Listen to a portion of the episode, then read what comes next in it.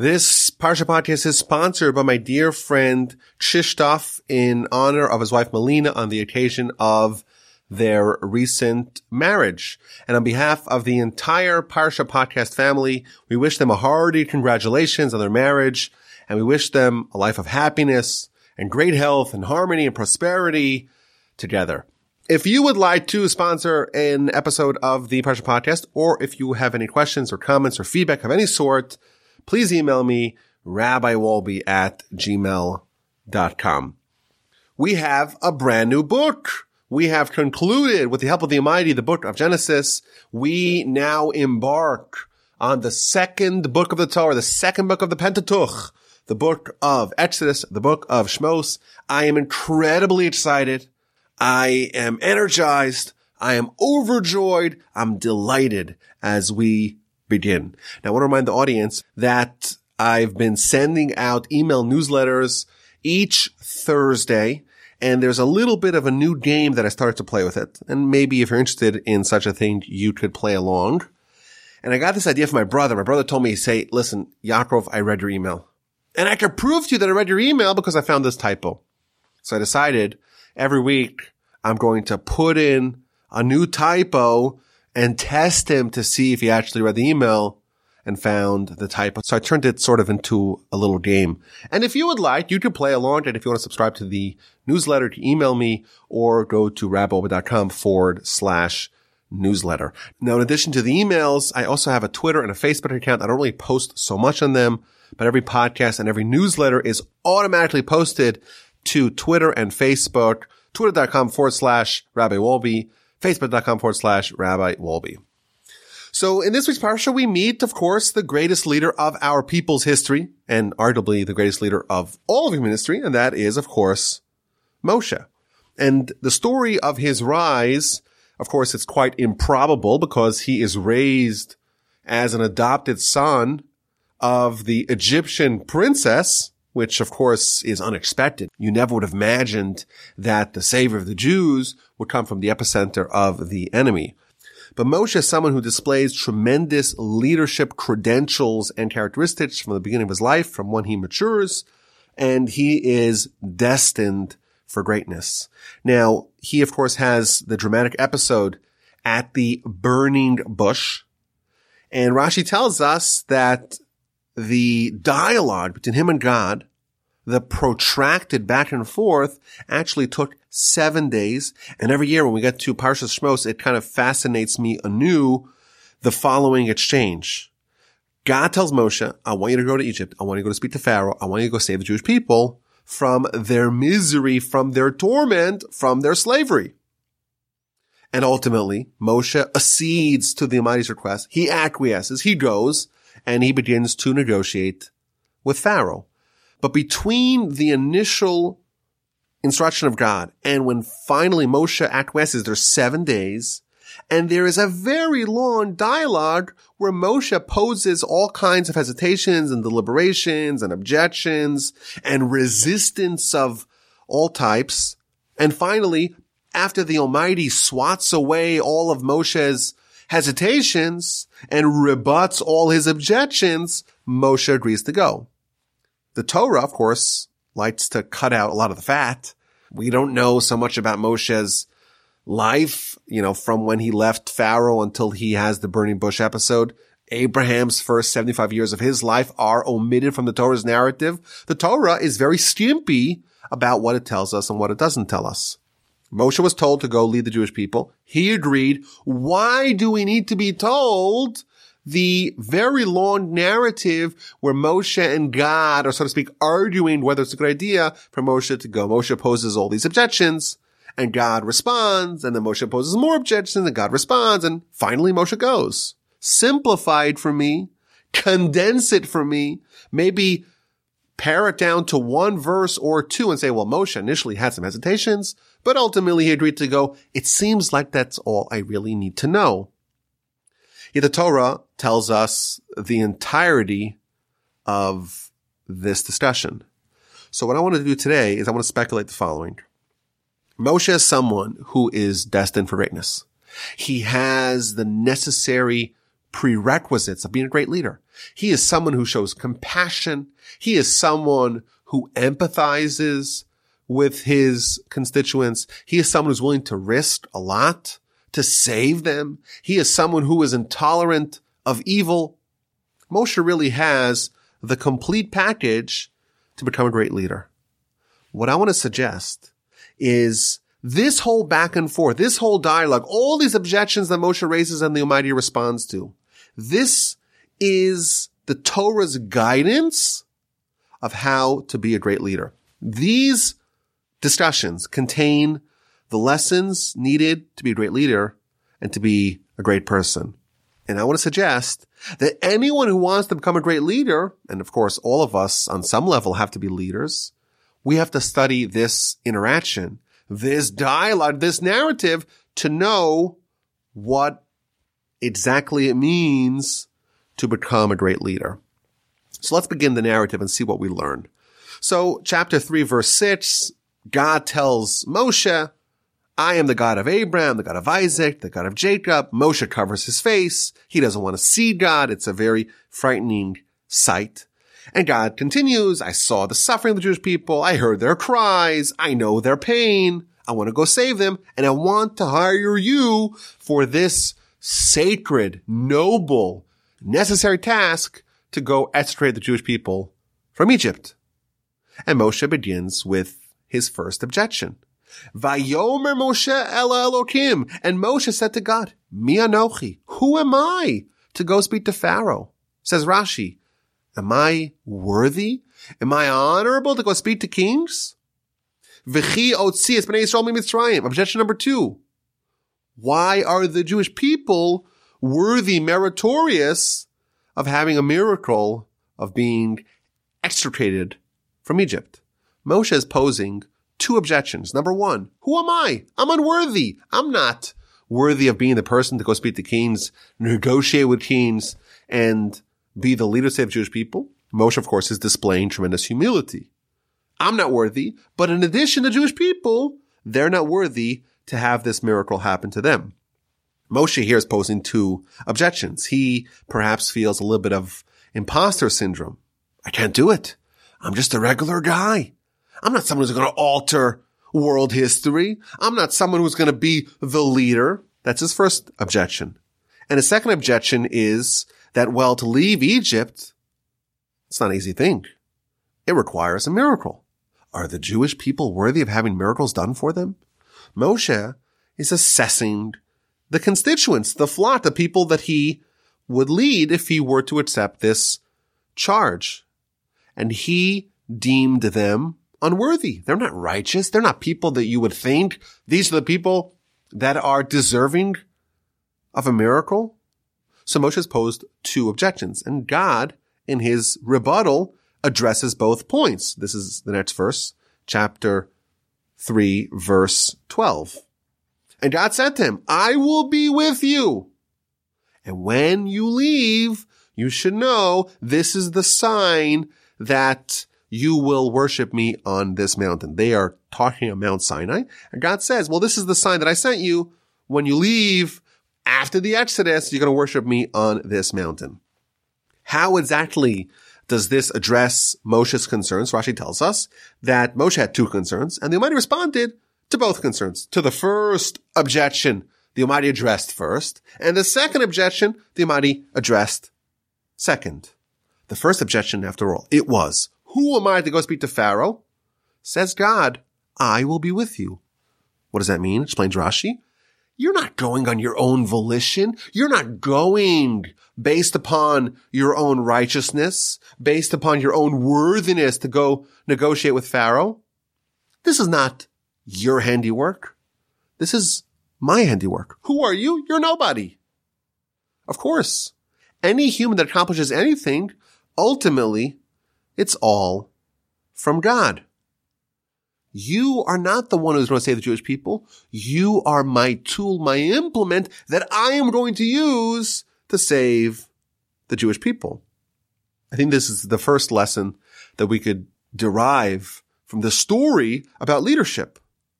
When the Almighty puts someone in position to accomplish something big, Of course, it has to be as big as saving the whole Jewish people. But any role where someone has a leadership position, someone has authority, someone has oversight, someone is responsible for something really big, he has to know that ultimately this is a person trying to effectuate the will of God, but it's not the person who's accomplishing it. It's God who's doing it. And he's choosing you to be his emissary. This is the Jewish perspective on leadership. It's not what you're accomplishing. It's can you be a worthy emissary of God who is accomplishing it? The Mishnah tells us in Pirkei Avos, chapter 2, that if someone acts on behalf of the public in a proper way, they will get the reward as if they actually did something. Wait a minute. They did something, right? Says the Mishnah, no. If you accomplish something, ultimately, it's God who wanted that to happen.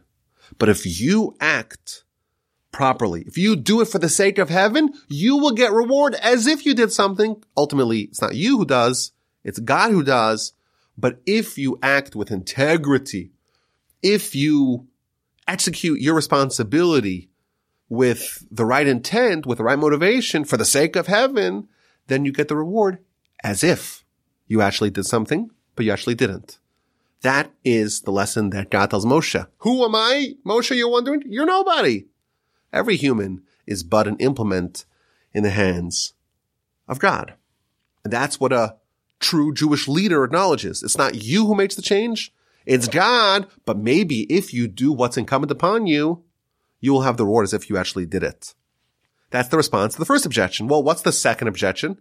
What is the merit of the Jewish people? So God responds, well, the sign that I sent you is that you will worship me after the Exodus on this mountain. Now, every year when I read this verse, it's perplexing anew.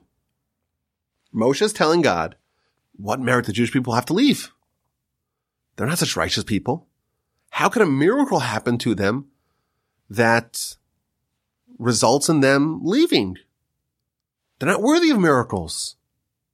They're a sinful people. We find out later on in Exodus that really they are indistinguishable from their Egyptian neighbors. The only difference is, and we mentioned this in the past, the only difference is that the Jewish people maintained some cultural identity as Jews. Why is this nation going to merit miracles of Exodus? And what's God's response? Well, after they leave, they're going to worship me on this mountain.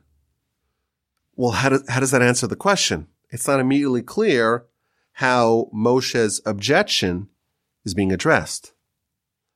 I think we've arrived at the second and maybe the most critical lesson of leadership that's being conveyed over here. Moshe is making an assessment of the Jewish people. And he says, based upon everything I know, they are not worthy of being redeemed. They're not worthy of having this miracle of the Exodus. And what does God say to Moshe? God says to Moshe, you're making a fundamental mistake of leadership. You are judging your charges, your constituents the way they are right now. A leader is required to always envision what the pupil, what the charge could become. Moshe was correct in his assessment. The way they are right now in their current state, they're indeed not worthy of a miracle.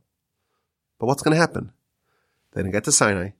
They're going to get the Torah. The Torah, of course, is the perfecter, the refiner of mankind. And after they have Torah, and after they absorb the lessons of Torah, will they be worthy for a miracle? Of course, Moshe would never have the question of the nation after Sinai.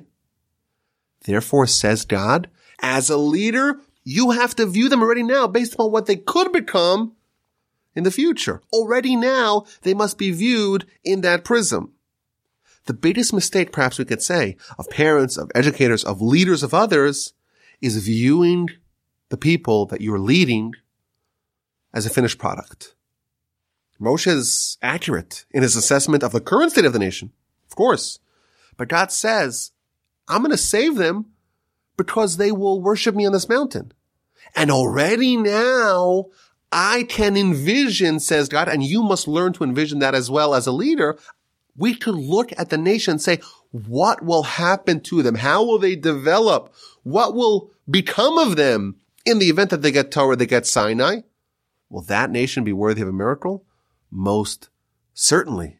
And therefore already now, the leader, the visionary must develop the tool of saying, what can this person become? I think this is a very powerful and essential insight for leaders. And Moshe persists. He's raised two objections. The Almighty has rebuffed both of them, and he raises a third objection. This is chapter 3 again, verse 13. Vayomer Moshe El Elokim, Moshe said to God, Behold, I'm going to come to the Jewish people, and I'm going to say to them, well, the God of your forefathers sent me to you. And they ask the following question. What is his name? What shall I tell them? As we know, and this is something that we'll see much more in next week's parsha, the beginning of next week's parsha, but the Almighty has many different names. In fact, the Ramban tells us that the whole Torah is nothing but the names of God. And of course, every name of God connotes a different way of treating us. Of course, ultimately, Hashem Echad, God is one, but the different names of God, they represent the different ways that we could perceive divine treatment. And therefore the question that Moshe is posing is, well, if the nation asks me what name of God, i.e. what behavior, what treatment of God is the Exodus going to be effectuated with, what name shall I tell them? I.e., how is this treatment going to be? And what does the Almighty respond? This is again a very difficult verse, chapter 3, verse 14.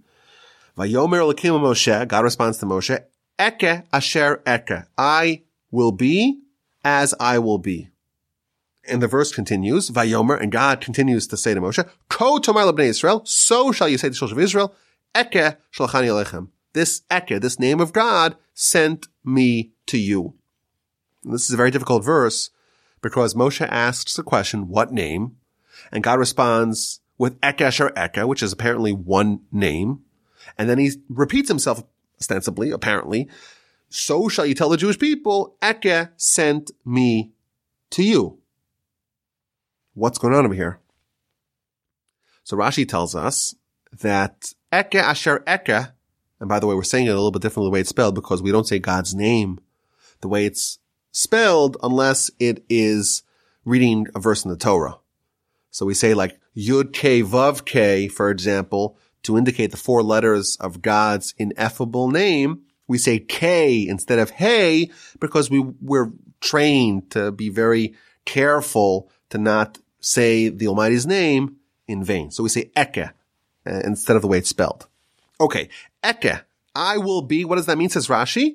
I will be with them in this suffering, in this painful experience, as I will be with them in all future episodes of suffering.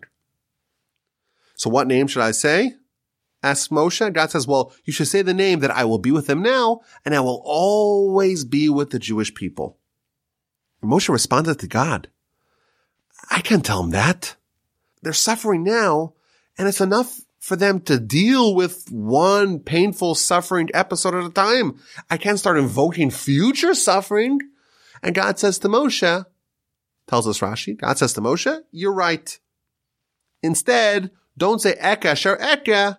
Don't say, I will be with you now as I will be with you in the future. Instead, you should say, I will always be with you and not invoke future sufferings. That's what, uh, what Rashi tells us, how he explains this verse. Now, the obvious question is, wait a minute.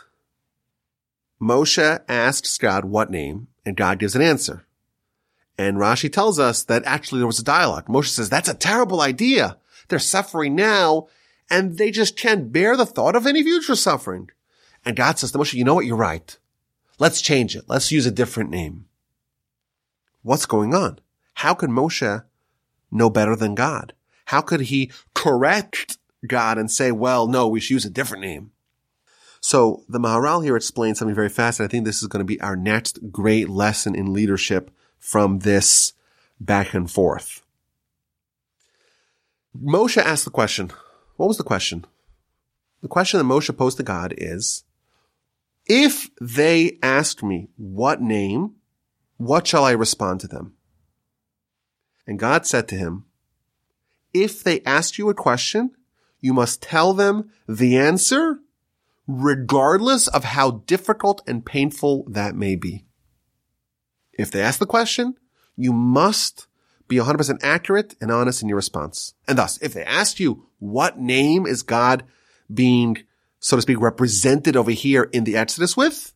You must say Eke Asher Eke, which is God's characteristic of always being with us, not just in this trouble, not just in this suffering, but in all future sufferings. If that's a question, you must give the accurate answer. So then Moshe said, wait a minute. Isn't that painful for them to hear? Isn't it enough that they're suffering now? They have to think about future suffering?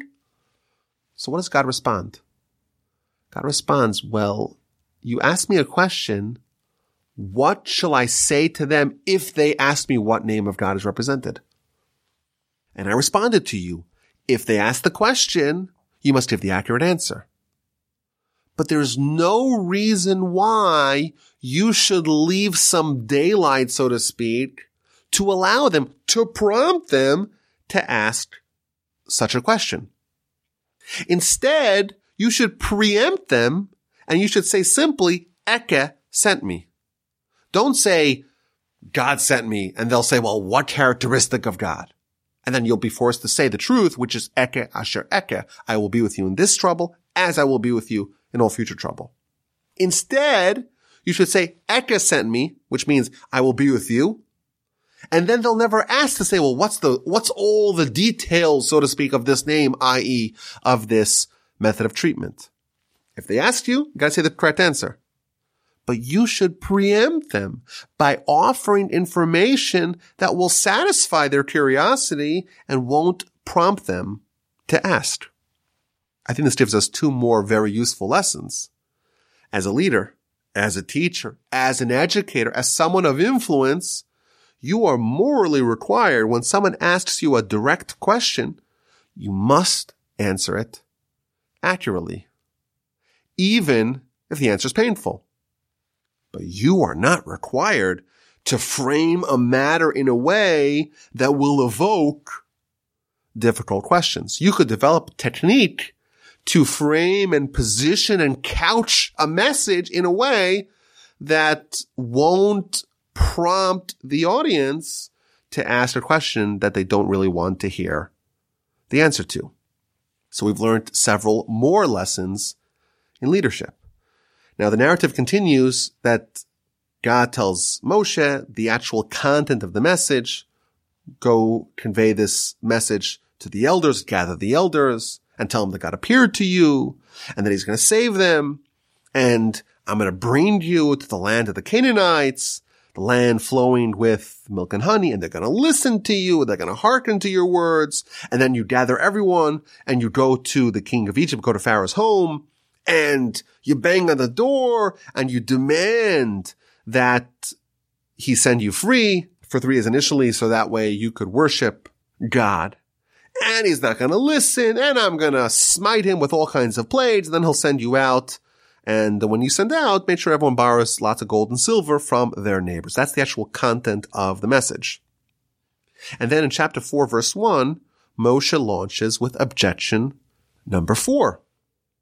And that is, Vayan Moshe, and Moshe responded, and he said, they won't believe me, and they won't hearken to my words, for they will say, God indeed did not appear to you.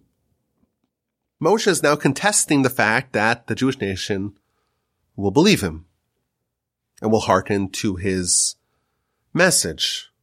Now the Midrash says that this is the first objection that Moshe posed that was wrong that was improper. Because after all, in chapter 3 verse 18, God says explicitly that they will listen to your voice. They will hearken to your words. Says the Talmud, this is an area where Moshe acted improperly. He falsely accused the innocent and therefore he was punished. So here we see in chapter 4 verse 1, we see that Moshe made a mistake. And what happens? Right away, he gets stricken. God tells him, well, what's this in your hand? It's a staff. Throw it on the ground and turns into a snake. And Moshe freaks out and he runs away from it. And God says, okay, grab the tail. And it turns once again back into a staff. Says Rashi, God is rebuking Moshe. God is reprimanding him. God is admonishing him. The snake spoke evilly back in Genesis. And now, Moshe, you have spoken evilly against the Jewish people. You have accused them of a crime that they're not guilty of, namely that of lack of belief. Continues God, stick your hand into your cloak. Sticks it in, it turns leprous. Stick it back in again, and once again it turns back to the regular flesh colored. Again, says Rashi, what does this mean? God is hinting to him that you have spoken evilly against the Jewish people because you have accused them that they're not going to believe you, and really they will. And what happens to someone speaks Lashon Hara? What happens to someone who speaks evilly against others? They get leprosy. So what's the lesson over here? So I want to suggest that maybe from here we learn that leaders are not perfect. Leaders, even the greatest leader of all, Moshe, they also have maybe somewhat of a learning curve, and we ought to grant them some flexibility. Leaders are not infallible, and they make mistakes. And you know what? That's okay. Even Moshe, the greatest leader of all, he wasn't perfect. He made a mistake. He falsely accused the Jewish people of not being believers. But what happens when he makes a mistake? You make a mistake. He is right away corrected. He's right away shown and he has to adjust accordingly. God is training and grooming Moshe into becoming a better leader. And he says, now you made a mistake. And he right away points it out to him instantly. And he says, you've accused them falsely. Don't do it again. Moshe has now been informed of the proper behavior. And I think oftentimes the constituents themselves, they have to train the leader. They have to acknowledge that nobody's perfect. No human's perfect. Only God's perfect. And the leader must be receptive of their criticism and absorb it and try to adapt his or her behavior as a result. Continues Moshe with objection number five. Moshe says, I am unable to communicate effectively because I have a speech impediment. And the Midrash tells us, it's a very interesting backstory to Moshe's speech impediment, that when he was being raised in Pharaoh's household, he was beloved and Pharaoh used to frolic with him and he was so cute and he was so adorable and he used to playfully remove Pharaoh's crown and put it on his own head. And Pharaoh's advisors were appalled by this. Oh no, Moshe's gunning for your post. He wants to replace you. He wants to usurp you. Kill him. And Yisro, Jethro, who was an advisor of Pharaoh, says, no, this little Moshe kid, he is not dangerous. He is not seeking power. He's not trying to unseat you. He's just a kid. And in fact, he's a dim-witted kid. He just likes shiny objects. You'll see and then bring in front of him a plate of burning coals. And they give him the option. Do you want the gold or do you want the coals, the fiery, exciting coals? And Moshe begins to stick his hand towards the gold and the angel comes and pushes his hand away and makes him grab the fiery coals, put it in his mouth, and he burns his mouth and develops a speech impediment. And now Moshe tells God, well, I have a speech impediment. How do you expect me to go negotiate with Pharaoh and gather the Jewish people and start this whole movement and this revolution to leave? After all, I'm not an effective communicator. Now, it's not immediately clear what the problem is. We've already seen in our Parsha how Moshe was able to communicate with the two quarreling Jews, and he seemed to be quite effective in the way he was talking to them. So what's his problem? So I saw a different midrash. This is a midrash actually from Parshas Devarim, and the midrash offers a different approach. The midrash says that when Moshe was concerned that he has a speech impediment, he cannot communicate, he cannot speak in a way that would be effective in helping the Jewish people leave. According to the Midrash, his problem was, is that he is coming as a representative of God. And in Egypt, they had people there who could speak all 70 languages. And if Moshe would come knock on the door and say, I want an audience with Pharaoh. What do you need? What do you want? Well, I'm coming here because God, the one power that rules all, sent me. Well, okay, let's see what kind of knowledge you have. And they'll start testing him in all 70 languages. And Moshe didn't know all the 70 languages. And therefore they would ridicule him and say, how could you possibly be an emissary of God and not know Swahili, Flemish, Dutch, Arabic, some other language? And therefore, Moshe is saying, wait, just I have a technical problem. I know I'm going to need to know all 70 languages and I don't know them. I have a speech impediment that's going to preclude me from accomplishing this task. And the Almighty responds to him, don't worry. You go and I give people the ability to talk. I'll make sure that you'll be able to communicate effectively. And later on, says the Midrash, in the book of Deuteronomy and Devarim, Moshe is able to inscribe the whole Torah in 70 languages. He has overcome his speech impediment. So I want to maybe suggest the following. Moshe has a real problem. He knows that the only way he could be granted an audience, and thus to even begin this whole process, get the ball rolling on the Exodus mission, this mission that God put him on to accomplish, he would need to know all 70 languages. And he's literally unable to accomplish the goal without the knowledge of all these languages. Moshe is telling God, what you want me to do isn't feasible. I cannot do it. And God says, yes, he can. And I think there's a very powerful lesson here. When God chooses someone to accomplish a mission, to accomplish a task, there could be a brick wall in front of them, and there's just, there's just no way to get past it. But the Almighty will find you a way. There's like a pledge here to leaders. You will face insurmountable hurdles. And there's absolutely no way to get past them. But something will materialize. Don't worry about it. The Almighty, He's the one who makes people talk, and He's the one who makes people deaf, and He's the one who makes people mute. He's the one who gives everyone their power.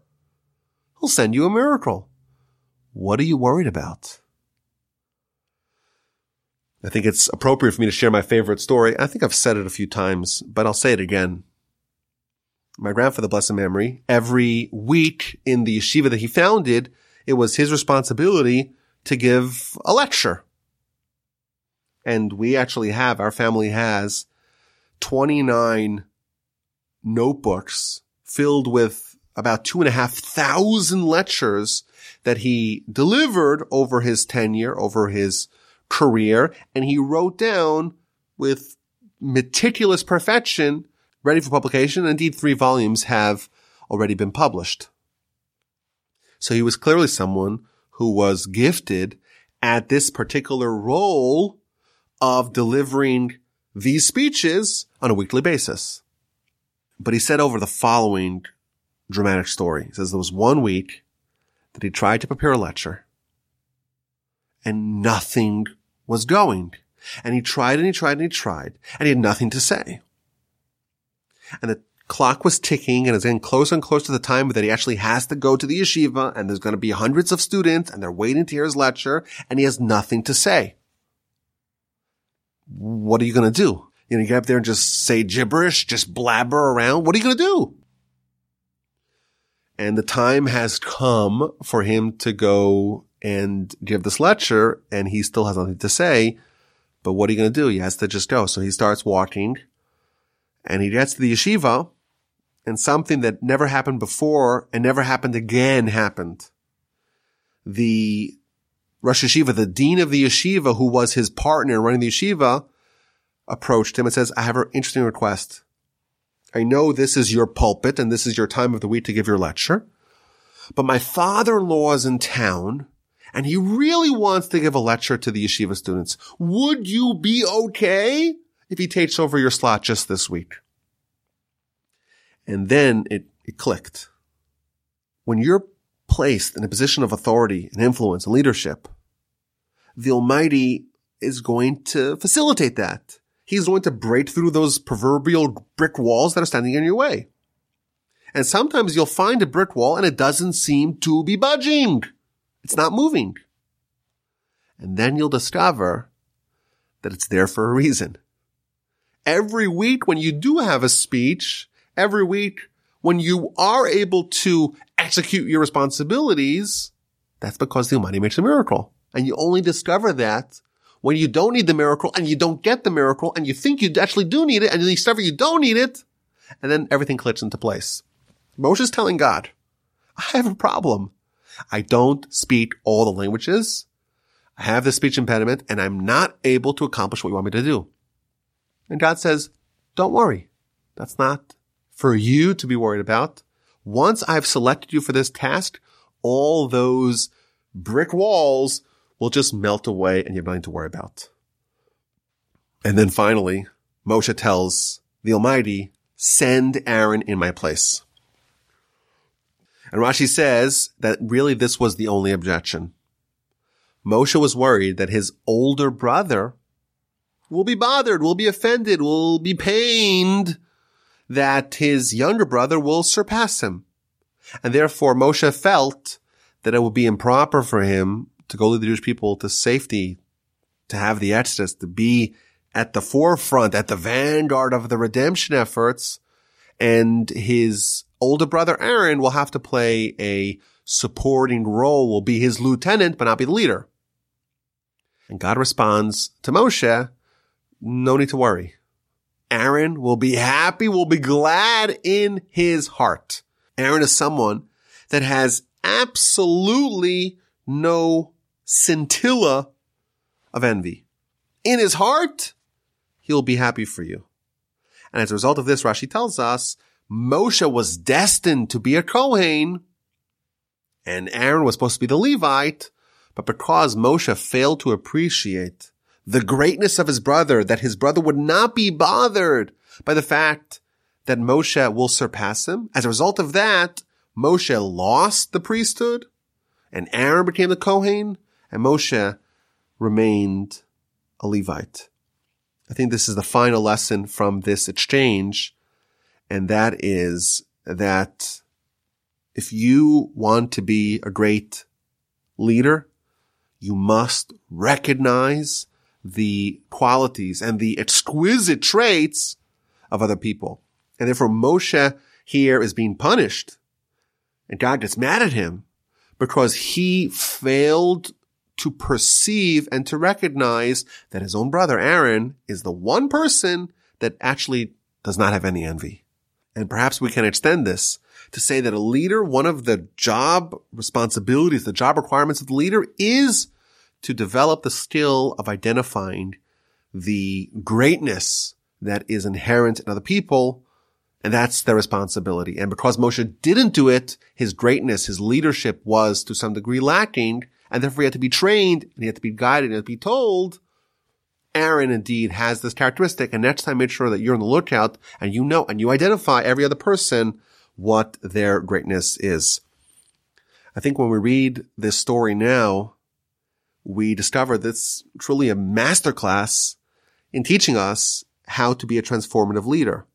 Moshe, of course, had the goods. He was destined to be this great leader, but the Almighty is training him. The Almighty is grooming him and really showing us how to be a great leader. And the first thing you have to do is not to be hubristic, to realize that it's not you who's doing anything, it's God who's doing all the changes and you are his tool. Number one. Number two, don't judge your subjects the way they are right now. See them for what they could become. They're unpolished. They're rough, but there's Torah, which can refine them. And you have to already envision that at the very beginning.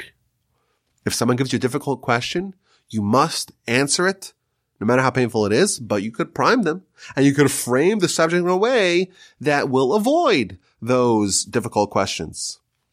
The fifth lesson, don't expect leaders to be infallible. They make mistakes. Even Moshe made a mistake. But leaders must make adjustments. And after you make a mistake, which is inevitable, make a mistake that you're not blamed for. Correcting it pronto, that's your responsibility. And if you don't do that, indeed, you are to blame. And the seventh lesson from this encounter is that leaders will face impossible challenges, those brick walls.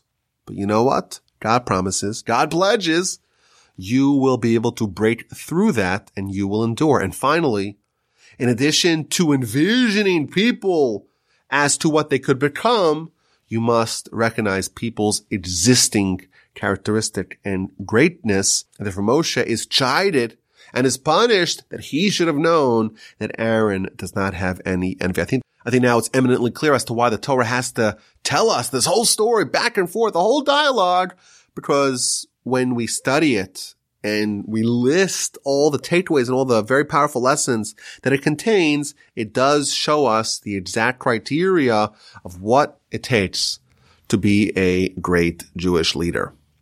Okay, let us begin this week's A&Q. I am very delighted that we've gone through the whole book of Genesis, 12 editions of A&Q, and it's been a great success. A lot of people have emailed me. People seem to like it. So I guess we will continue with A&Q and let us begin with this week's question.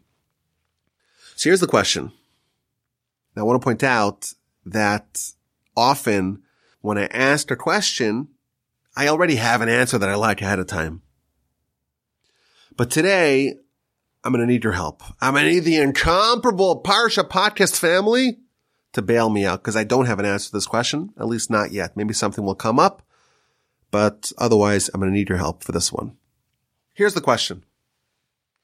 In last week's Parsha, Parshas Vayechi, we read about Ruvain, Reuben. And Jacob is ostensibly blessing his children. And he tells Reuben, you were supposed to be the king. You were supposed to be the priest, but you lost it all. And that's the content of Jacob's blessing. But it's interesting that Reuven lost the priesthood because he was impetuous when he rearranged Jacob's sleeping arrangements and he took Jacob's bed out of Bilhah's tent and moved it to Leah's tent. And thus says Jacob to Reuven, you lost the priesthood as a result and the kingdom as well. Priesthood went to Levi, kingdom went to Judah. But it hit me this week that Reuven was not the only person who lost the priesthood. In our parsha, we just spoke about it a second ago. In our parsha, Moshe is told, Rashi brings this down, Moshe was supposed to be the Kohen. He was supposed to be the priest. And he lost it and it went to Aaron instead because Moshe failed to recognize Aaron's greatness. And he accused Aaron that Aaron would be unhappy, that Aaron would be offended if Moshe was the leader and Aaron had to watch his younger brother become greater than him. And therefore God says, well, you were supposed to be the Cohen. Now Aaron's the Cohen. You're a regular Levite. So here's the question. Torah tells us two people who lost the priesthood. And there doesn't seem to be any connection between the reason why Reuven lost the priesthood and the reason why Moshe lost it. And my question is, what is the common theme of both of these demotions? What is the connection between Reuven rearranging Jacob's bed, interfering with Jacob's conjugal life, and that's why he lost the priesthood? And Moshe, who accuses Aaron of being offended if Moshe will become greater than him, and that's why Moshe lost the priesthood. What is the reason for losing and maintaining the tremendous role and responsibility of being the priest? That is the question. If you have an answer, be very helpful to me. Email me, rabbiwolbe at gmail.com. So last week's question was actually the question that got more responses for that question than any other one of the previous 11 A&Qs. Clearly this segment is gaining some momentum. Now, all the people that email me with answers, first of all, I appreciate a lot. And I want to apologize that I don't respond promptly because I'm struggling with dealing with the email load. And what I tried to do now is try to bunch them all together. So I actually save them in my inbox. And when I'm ready to deal with it, I do it all at once. And that's typically right before I record the current week's Parsha podcast. I answer all the previous emails from the previous week's Parsha podcast. So you'll forgive me if I don't respond right away. So here was the question. The question was that Jacob displayed favoritism to Joseph over Joseph's brothers, and that had some disastrous consequences. And apparently, at the end of Jacob's life, he still has not learned his lesson. He still is taking his right hand and putting it on Ephraim, doing that whole crisscross and favoring Ephraim over Manasseh. He is still gathering his 12 sons, giving some of them very lavish blessings and others he is berating. Why is Jacob still displaying favoritism? And a related question that we asked is, how can we have tailored parenting without the negative consequences of favoritism? So we got all kinds of answers. And the idea, I think the, the common idea that was shared by more of the respondents than any other is the following. Every human, and certainly every child, is different. And therefore, they ought to be treated in a different way. And each child should be given what they need at the particular time and at the particular setting and circumstances of their lives. Every child must be given what they need. And that does not cause the envy that's the problem. The problem is when a child feels like the parent is not just giving every other child what they need, but is favoring one over the other. And the way that it's mitigated is when the children are impressed with the idea, with the insight, with the perspective that they are united they're a team. They're together. They have a common goal. Ephraim and Manasseh, how many blessings they get from Jacob? They get only one blessing. They are a team. Ephraim and Manasseh, they're together. And the question is, okay, who has the right hand? Who has the left hand? Ephraim gets the right hand. Manasseh gets the left hand. But they get one blessing. And they are being told over here you two are one unit. You two complement each other. You two are together. Ephraim has a larger role than Manasseh. But you know what? When you're on a team, when you're united for one goal and one purpose, then there's no room for this harmful competition, for this envy, and for a problem of favoritism. Similarly, Jacob gathers his whole family and he tells them, I'm going to give you the tools that all of you need to be able to bring about the end of days and the fulfillment of the Abrahamic mission and destiny. All of you are needed. You're all together on this mission. You're all on board on the same unified objective. And some of you need to be directed in this way. And some of you need to be directed in a different way. And everyone needs to be tweaked and prodded and poked in their specific ways. Some of them it sounds like a blessing. Some of them it sounds like a curse, but all of them are together and all of them are experiencing this same revelation at once. And also Jacob prefaces it by saying, this is how you achieve your destiny together. When everyone recognizes they're on the same team and everyone's different and everyone has different job responsibility, then they're each happy with their own particular job and with the role that their friend has. And there's no competition. There's no problem of favoritism. So that I think would explain Jacob's change. You know, when he gives the tunic to Joseph and not to the brothers, they view Joseph as different. He's not part of our team. He's someone that they alienate. They otherize him. He's Joseph and, and he's not us. And he has his dreams. He's be better than us. There's a certain separation of this team and therefore it's a problem. And therefore the favoritism has disastrous consequences. But what happens once everyone's together and they all know this is one united mission? There's no problem of favoritism. And indeed, everyone must know that they have their own particular role to play in this collective effort to achieve this collective goal. I thank you for listening. I hope it was enjoyable. As always, my email address is rabbiwolbe at gmail.com. Have an amazing Shabbos. Have an amazing rest of your week. And please God, we will speak next week.